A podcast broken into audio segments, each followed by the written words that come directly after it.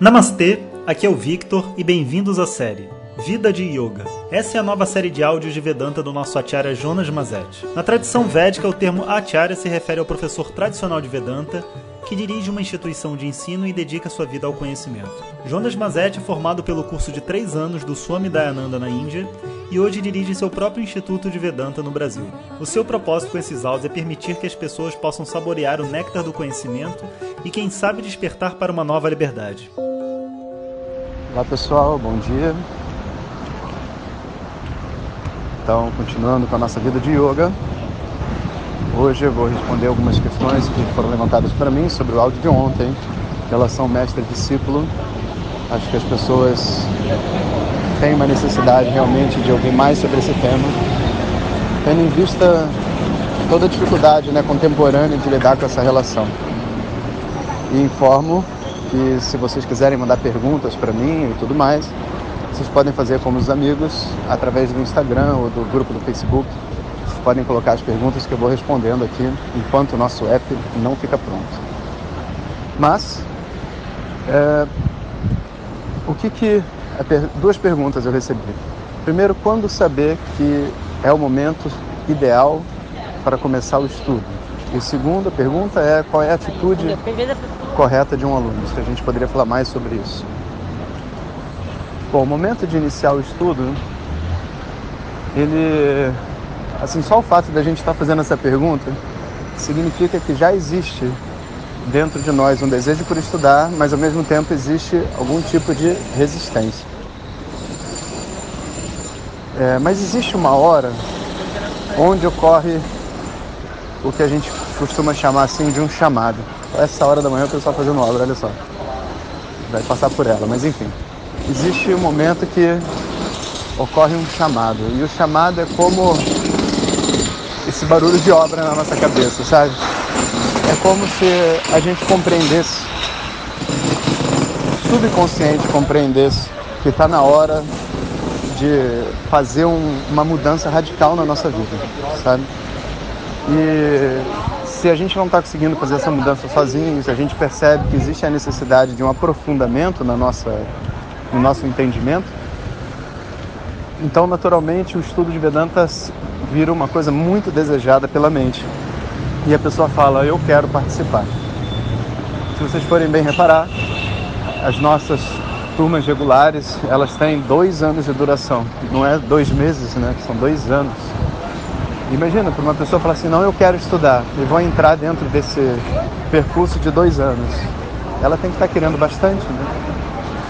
E, e é impressionante como está cheio, ou seja, muitas pessoas querem bastante, chegam no momento onde elas dizem, não, eu quero estudar tradicionalmente esse estudo, eu quero ter uma relação professor-aluno, eu quero passar por essa mudança, seja lá onde ela me levar, seja lá qual for a verdade sobre mim, eu estou agora com disposição e coragem de tentar. Então, qual é o momento certo para começar? Quando esse chamado vier para você. Até lá, eu e outros professores, né, todos colocamos diversos materiais gratuitos sobre temas diferentes, a maioria deles não estruturado, como se fosse um popurri de assuntos, é pranayama, é yoga, é meditação, e todas essas coisas que você vai absorvendo aos poucos nesse popurri, assim como se fosse um... uma prova, né, de várias coisas, ela vai preparando a nossa mente e vai nos permitindo conhecer um pouco mais sobre nós mesmos. Opa, bom dia para você também. Mas chega uma hora que esse chamado, né, grita no nosso ouvido e a gente então fala, não, eu vou estudar e próxima turma eu tô dentro. Muitas vezes eu recebo isso, né, com seis meses de antecedência, um ano de antecedência. Professor, ainda não sou sua aluna, É, mas vou estar na próxima turma. Eu falo, poxa, né, seis meses antes a pessoa colocou essa determinação, significa que realmente ela está no momento de estudar, senão ela não faria isso. E a segunda pergunta, qual é a atitude correta de um aluno?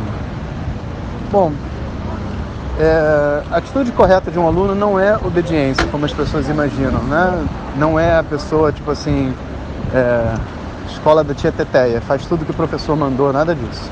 A atitude correta é um conjunto de ações que a pessoa deve fazer, né? Então, a primeira é assim, a coisa mais importante para um aluno, sem dúvida nenhuma, é o momento onde ele vai estar estudando. Então, é fazer daquele momento de estudo algo sagrado.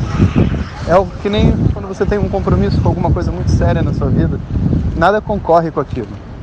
Então, se esse é o horário da aula, esse horário eu tenho um compromisso comigo mesmo, a pessoa mais importante do mundo. Então eu não vou furar, eu não vou chegar lá acabado, eu não vou assistir aula deitado na cama, tomando um sorvete, sabe?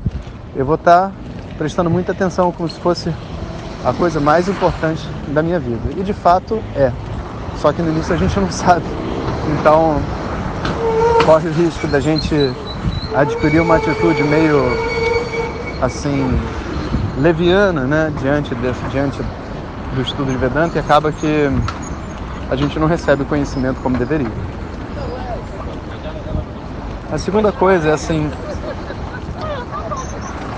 você não precisa fingir estar entendendo. Para falar, falar a verdade, você não tem que fingir nada, fingir estar gostando, fingir estar entendendo.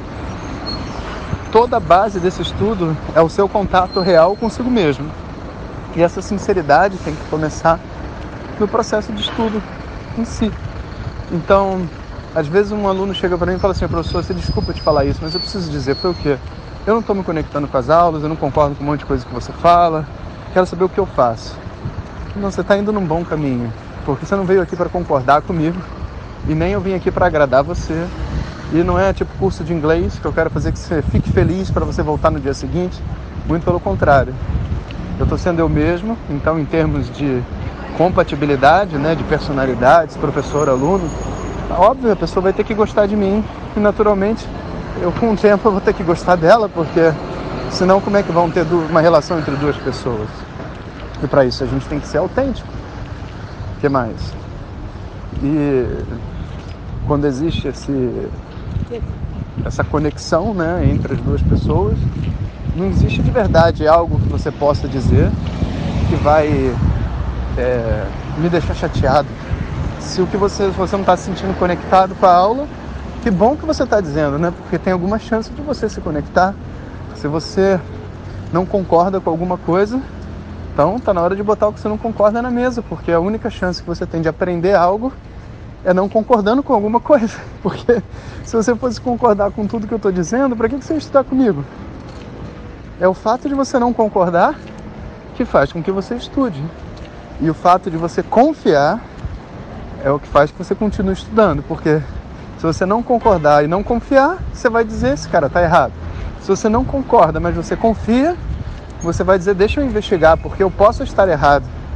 E aí o conhecimento vai ocorrer naturalmente com o tempo. A gente vai esclarecendo todas as dúvidas, né? Então, esse é um outro ponto. E o terceiro ponto dessa atitude de aluno, eu diria que é uma sinceridade, mas... Uh, não é a palavra certa, é um levar para a nossa vida, sabe? Tudo aquilo que a gente está aprendendo, seja na aula de Vedanta, no tapetinho de yoga, onde for, é algo que a gente quer levar para o nosso dia a dia.